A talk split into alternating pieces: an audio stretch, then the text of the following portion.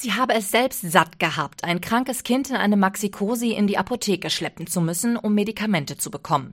Da sei ihr die Idee gekommen, es bei ihrer Apotheke anders zu machen. Und somit war die Idee vom Apotheken-Drive-In geboren, sagt die Apothekerin und Inhaberin der Bassberg Apotheke Wiebke Wünkhaus.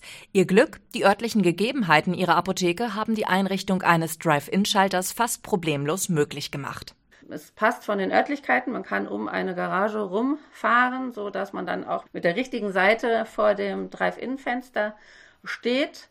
Und das hat sich super gut immer weiterentwickelt. Zahlen in Bar oder mit Karte oder das Einlösen von E-Rezepten. All das geht genauso am Drive-In-Schalter wie auch am Schalter in der Apotheke selbst.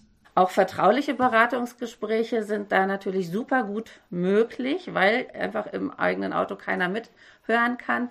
Wir haben Motorradfahrer, Menschen mit Kinderwagen oder mit Rollator, also alle so Menschen, die sonst erstmal abstellen müssten und sich anders orientieren müssten.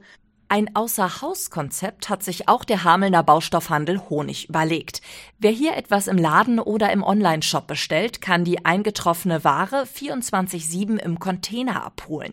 Anders wie bei Möbelriese Ikea, wo es das Click-and-Collect-System gibt, wo ich die Ware aber nur während der Öffnungszeiten abholen kann, kann der Kunde bei Honig seine Ware zu jeder Tages- und Nachtzeit abholen, wenn sie einmal eingetroffen ist, erklärt Marcel Stock vom Baustoffhandel Honig.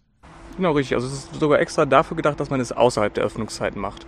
Wir legen dann die ganze Ware hier rein, die Lieferscheine werden übernommen, der Kunde wird dann einmal zum Schluss per SMS benachrichtigt, kriegt damit den kleinen PIN-Code und kann dann jederzeit und immer es für richtig hält, die Ware abholen. Für die Sicherheit sorgt nicht nur die Containertür, die nur mit Hilfe einer per SMS übermittelten PIN geöffnet werden kann, sondern auch eine Kameraüberwachung der Container.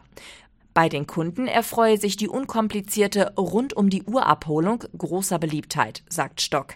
Auch Apothekerin Wiebke Wünkhaus möchte den Drive-In nicht mehr missen. Es ist also schon eine sehr komfortable Geschichte, die sehr, sehr gut angenommen wird und sich wirklich auch immer weiter rumspricht, so dass wir jetzt manchmal schon Schlangenbildung haben. Das finde ich ganz toll. Aber es ist natürlich nicht Sinn der Sache. Wir bemühen uns schon so schnell wie möglich alle Kunden ordentlich abzubearbeiten.